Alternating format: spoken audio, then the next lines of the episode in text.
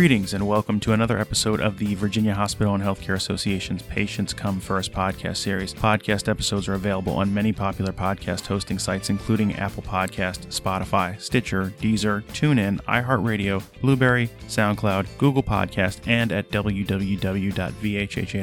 You can also hear episodes of the podcast each Saturday at noon on WJFN 100.5 FM in the Richmond area. Please send any questions, comments, or feedback to pcfpodcast at vhha.com. Again, that is pcfpodcast at vhha.com. And with that out of the way, today we're pleased to be joined by Dr. Zhen Yan, a professor and the director of the Center for Skeletal Muscle Research at UVA's Cardiovascular Research Center. In a moment, he'll share some insight about his research on how exercise can be a defense against COVID 19. But first, welcome to the program, Dr. Yan. Thank you very much for inviting me. Absolutely. It's our pleasure, and thank you for being with us. So, one of the anecdotal issues accompanying stay at home behavior during social distancing is a tendency for some people to become more sedentary. This can lead to weight gain, sort of commonly known as the quarantine 15.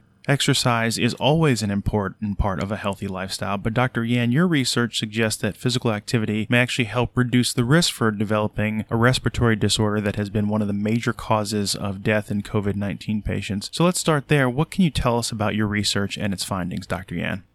So many years ago, we started to look into the mechanism how exercise may help us to prevent disease. And I bumped into this antioxidants that is produced in many tissues, including skeletal muscle. And exercise, particularly aerobic exercise, can promote the expression of this gene. And this protein encoded by this gene getting to the circulation, getting to the vital organs like lungs, kidney, heart, and to protect these vital organs from disease like COVID-19. But this was only found later that this may be helpful. Now, Dr. Yan, your background and area of specialty is in physiology and cell biology. Your work at UVA includes teaching and conducting cardiovascular related research. If you would, could you just tell me about the process of conducting this kind of research, going from the idea stage to publishing findings and then potential publication in a scientific journal? What's that timeline like for research of this type?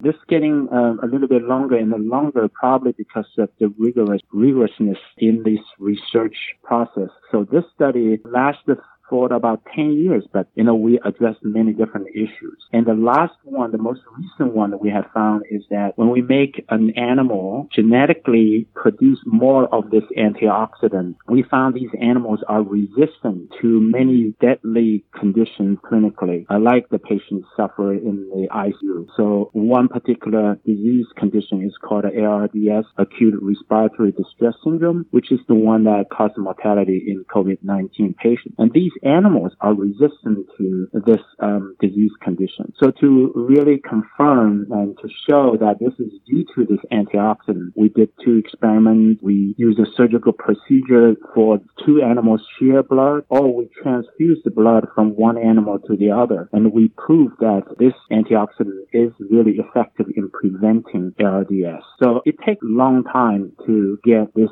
basic research dissect the mechanism. So roughly these days, about three or four or five years.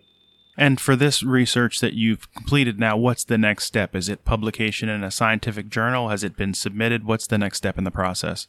For the finding of prevention against ARDS that has already been published in 2017, we did a review, very in-depth review recently, and we found all the evidence supporting this speculation that ECSOD protect against ARDS, maybe other deadly complications. Now people find more and more uh, deadly complications associated with COVID-19. We are in the process of developing a small drug or small molecule that mimic the effect of ECSOD, we are in the middle of testing the efficacy of this, this mimetic or this potential drug. And tell me a little bit more about that process. How long is the developmental phase? It involves design of the molecule and then we disclose it. So hopefully we can patent it if it proves to be effective. And then we have to hire someone, either an expert in the chemistry department or a company. So in this case, we hired a company to synthesize this small molecule purify it and to make sure that we can use it in animals. And then we have to get it shipped to our lab.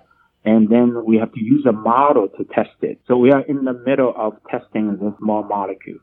I appreciate you explaining that technical process to us. Before we go, Dr. Yan, I have a few other questions for you that are less professional and more about you personally, just to give people a sense of who you are. The first question, sir, is what is the best piece of advice you've ever been given and why is it important in your life? I would say uh, it has to do something with my training background. I have a medical background. I used to be a surgeon. I came to the United States about 31 years ago to pursue a career in basic research to understand the underlying mechanism of exercise in benefits our health. So probably the best advice to myself and to many people is that keep being active. That's very important because exercise really is probably one of the best interventions, better than any single medicine to keep you in a good shape. Hopefully, in this case, that even if you get infected, you will be in that 80% patient with a mild symptom. Well, that is good advice to exercise and lead a healthy and fit lifestyle. The second question, sir, is in the imaginary hypothetical scenario, and this is just an imaginary game here, that you found yourself on death row, what would your last meal be? My last meal would be steak. How do you like your steak prepared? Medium rare. Okay, a little bit of pink in there. And then typically at this point in the podcast, we would ask you to share with us one book, one album, and one movie that you would take with you to keep yourself company if you were stranded on a deserted island. And we'd still love to hear your picks for that. But first, during these very unprecedented times, I'd like to know what one activity helps you unwind at the end of a long day. It could be a song you like to play, or a good book, a mindless TV show, a walk around the neighborhood, or some exercise. What helps you mellow out and de stress at the end of a long long day?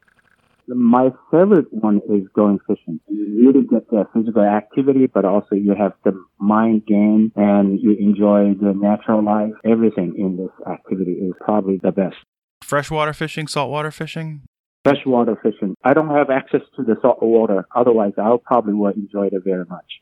We'll close with your picks for one book, one movie, and one album. If you were stranded on a deserted island, what would you want to take with you to keep yourself occupied? A movie. I'm not a really a person who watch movie a lot. I exercise a lot. And then what about one book and one album? The book I read the most is Bible. And what about one album? Josh Groban.